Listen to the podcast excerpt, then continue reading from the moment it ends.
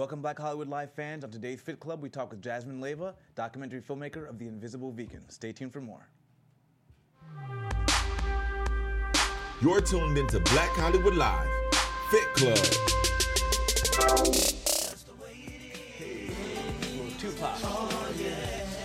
What's up, Fit Clubbers? Uh, we are joined today by Jasmine Leyva, awesome documentary filmmaker. Got a little Tupac in the background talking about making changes, and she's making some great changes in the African American community and worldwide, really, with everybody.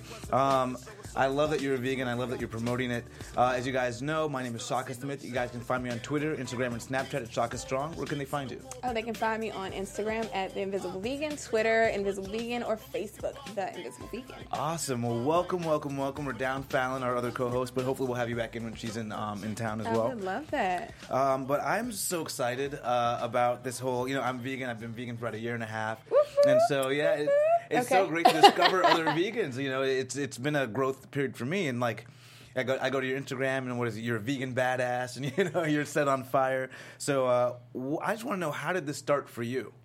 Okay, so I've been flirting with veganism for about a decade. For a long time, I was a Jasminetarian. but when I became interested in um, plant based eating, I would tell you know my friends back home in DC. Most of my friends were you know, black, and um, they would just laugh me out. Yeah. You know, and I was just wondering like, why don't they think this is you know why aren't they receiving this information the way I'm receiving this information? So I was looking at all the you know I was reading a lot of vegan books and watching vegan documentaries, and I realized like wow this this information isn't formatted to us Yeah. like if i'm watching a documentary about plant-based eating and i see all like white male experts in their 60s and then i don't see people of color introduced to the hour mark. And it's a narrative like look at these poor people who can't afford to you know give their kids anything but burger king. Automatically like i'm not connected to the material because i don't see anyone that can really like that i relate to in Yeah. the message. So with the invisible vegan like i want to give um, young people people like me examples i didn't have growing up. Like i didn't i didn't see a lot of black vegans. To me the vegan movement might as well have like you know just a skinny white woman with yoga pants on. Like that was relate, yeah. yeah. yeah. Like i just saw oh veganism that's a white people thing. Like Yeah. i didn't know it related to us because i didn't see us represented in the movement. And we are. There are a lot of black Oh, vegans. yeah. it's it's it's penetrating hip hop but there's still a lot of people who don't know that. So with this documentary i want it to be a little bit more mainstream. Like hold on black folks. We're more than soul food. We're more than pig feet. We're more than fried chicken. Like that is that's a part of slave culture but we need to get back to african culture and in africa we were eating fresh crops Yeah. we were eating vegetables we were teaching people how to make the vegetables so just reconnecting um, our people with their their real roots And, and how did it break through for you? Because I, I know for me, and I, it's interesting that you say that because I got introduced to it through Annette Larkins, who is this black lady who's vegan. I didn't even realize maybe because she's black, it resonated with me. Maybe because she was in Florida, I'm from Florida, it broke through for me, and that's how. How did it break through for you? kind of similar. I was working on um, this lifestyle series called My Black is Beautiful. Okay. For the show, we had to interview um, Bobette Davis. She works at a, a vegan restaurant in Inglewood. Woman of color. I saw her. She was in her 60s, and I was like, damn, she's bad. Like I was looking at her body at like in her sixties, like her body was trumping mine. Yeah. And like uh, the other lady that worked there, same thing. She was like in her fifties. I thought she was like twenty seven. So I was like, hold, hold on, hold on. Stop it. What's going on? Where, where's the secret fountain of youth that everyone's drinking from? And they both told me like, no, we eat primarily um, vegan diets, mostly plant based. Yeah. So I was just like, huh, let me try this out because I want to look like her when I'm 65. She was a woman of color. She was someone I related to. So I I started eating vegan, and then I was doing it just for cosmetic reasons. Yeah. And then all of a sudden, I'm like, hmm, my this acne that I've been struggling with is kind of going away. And Yeah. these digestive issues, like this big painful gas bubbles that I usually have in my stomach, they're not there anymore. On top of other things I'm not going to go into that might gross you out. So, so you know, once I saw those effects, I was I was sold. I was like, this is the life. And and so how did you come to even documentary filmmaking? Because you know being vegan is one thing, but then you married it like it's a ninety minute documentary. Mm-hmm. So how did you stumble on that part of your field? I um well I've I worked in TV Oh, okay. for a little bit shy of a decade and I've worked on documentary series. So when you're when you're a creative person and you're working on someone else's vision Mm-hmm. while it's mildly satisfying on the end of that like on the other end of that like a part of your soul is like literally dying cuz you're just like I'm putting all this effort into somebody else's vision while my vision is just sitting on some piece of paper somewhere just not coming to fruition. So i finally decided like it's time to kind of invest in myself. And so, what would you say was the biggest challenge in doing that? doing it.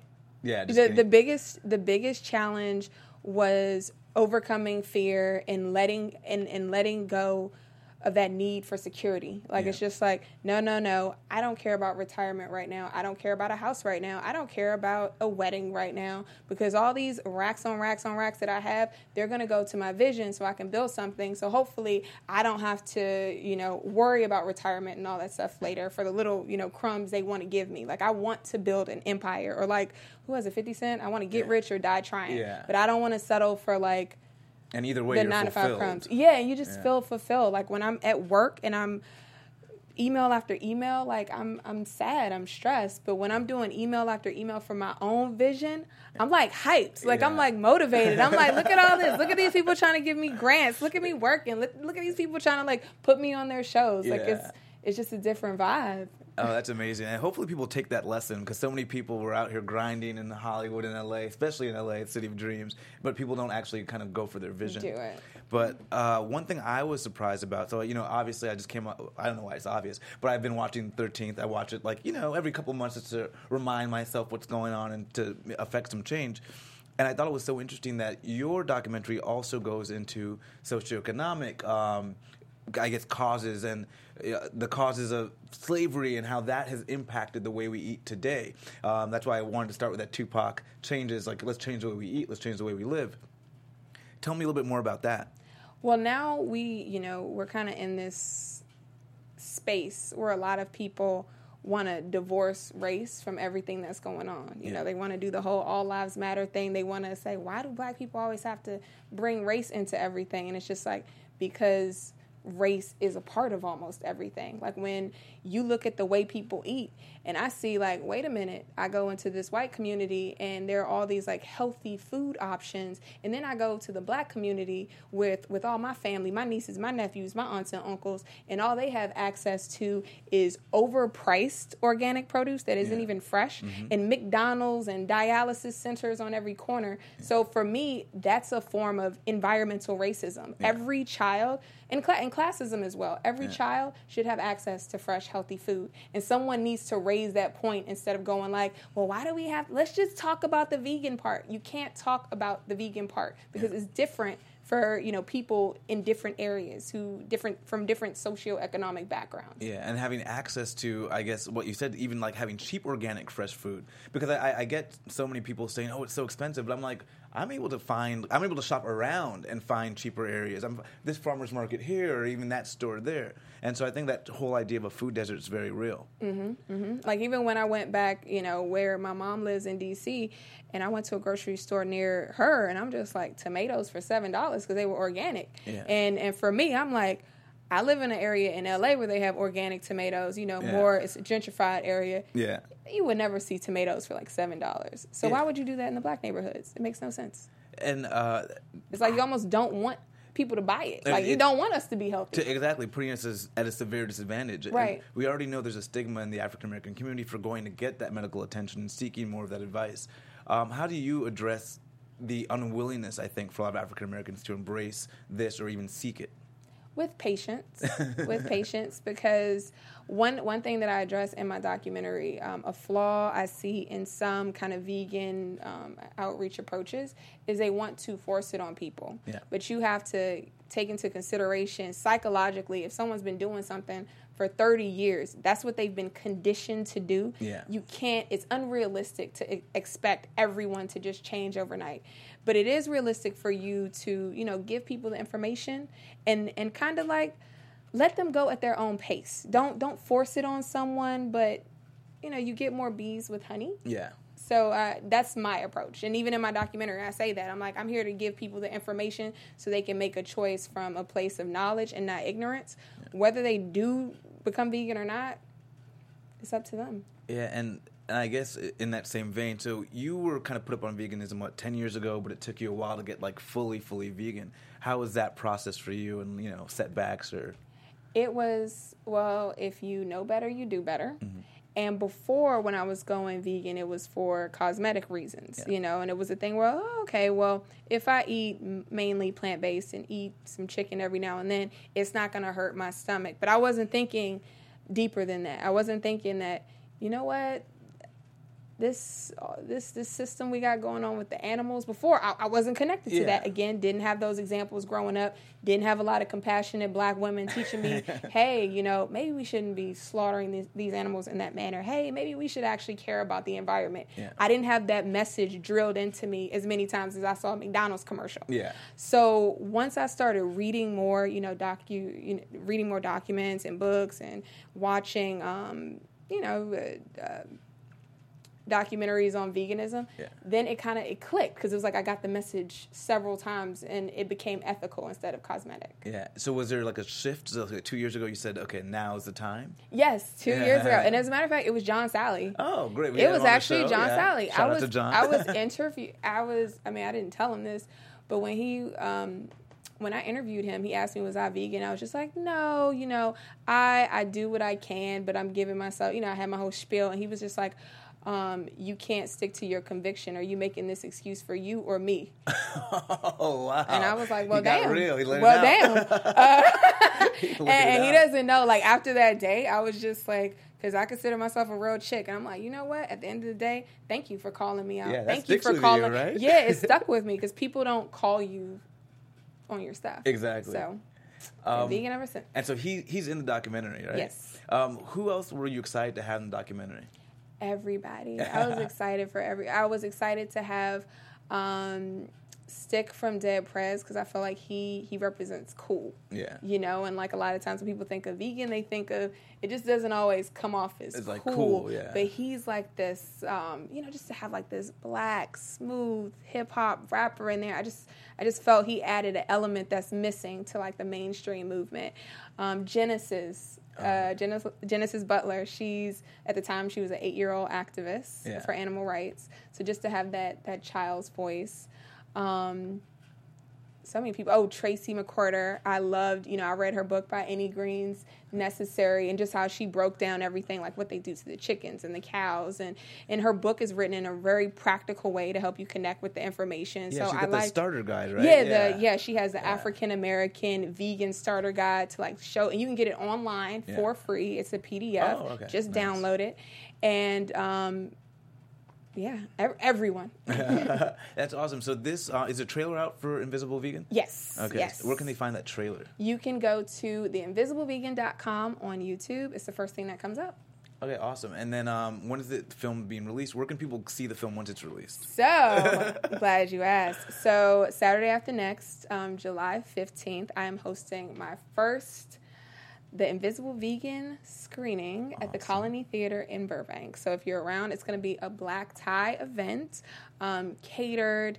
It ticket prices are twenty five dollars, and it's to raise finishing funds for the film because in the film there's a lot of third party footage, photos, and music, and a lot of people don't know how expensive that is. Yeah, you got to pay It's, for that. it's it's pretty pricey. Like we're talking fifty to a thousand per photo. We're talking like fifteen to hundred dollars per second on footage. And the way my bank account is set up, I need a little help with that. So I'm gonna um, launch a crowdfunding campaign in the next two weeks as well. awesome. What, so what, what's the most exciting part for you of this journey? What's been the most exciting part of it so far?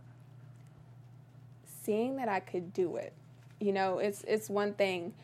Every everyone has a dream, Yeah. but there are not a lot of people who actually get to see, you know, that dream come to life. Like every girl that says, "When I grow up, I want to be an actress," or "I want to, you know, build this building or open this restaurant." I feel like there is a very small percentage that actually gets to see, you know, their seed bloom into a flower, Yeah. and just seeing, you know, my first film and knowing that I put all my blood, sweat, and tears into it, all my money into it.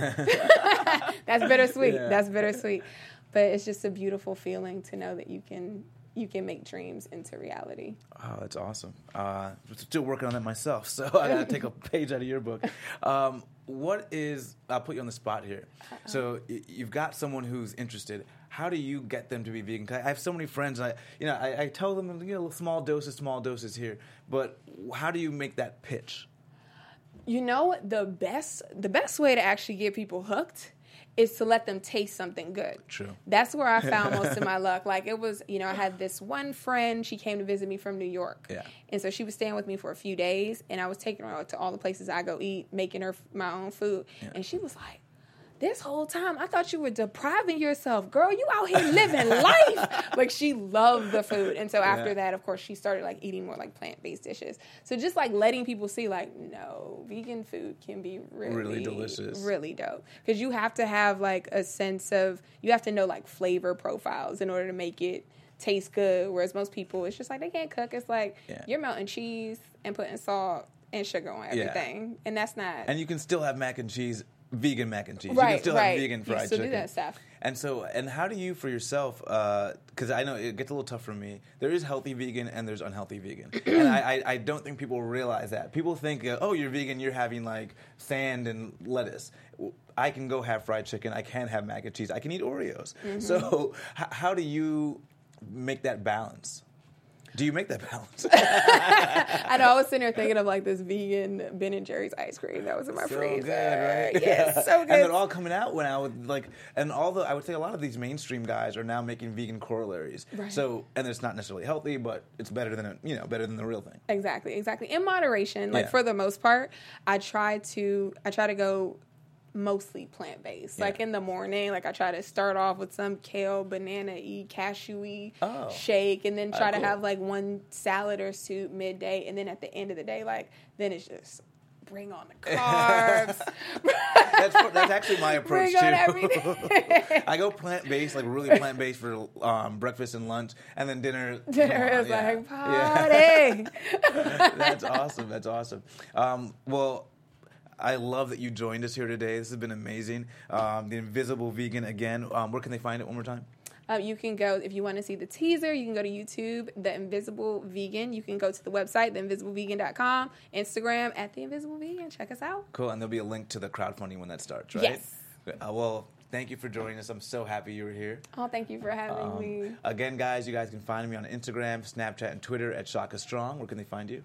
You can find me at The Invisible Vegan on Instagram and at Invisible Vegan on Twitter. Oh, thank you for joining us. Thank you for having me. Bye, guys.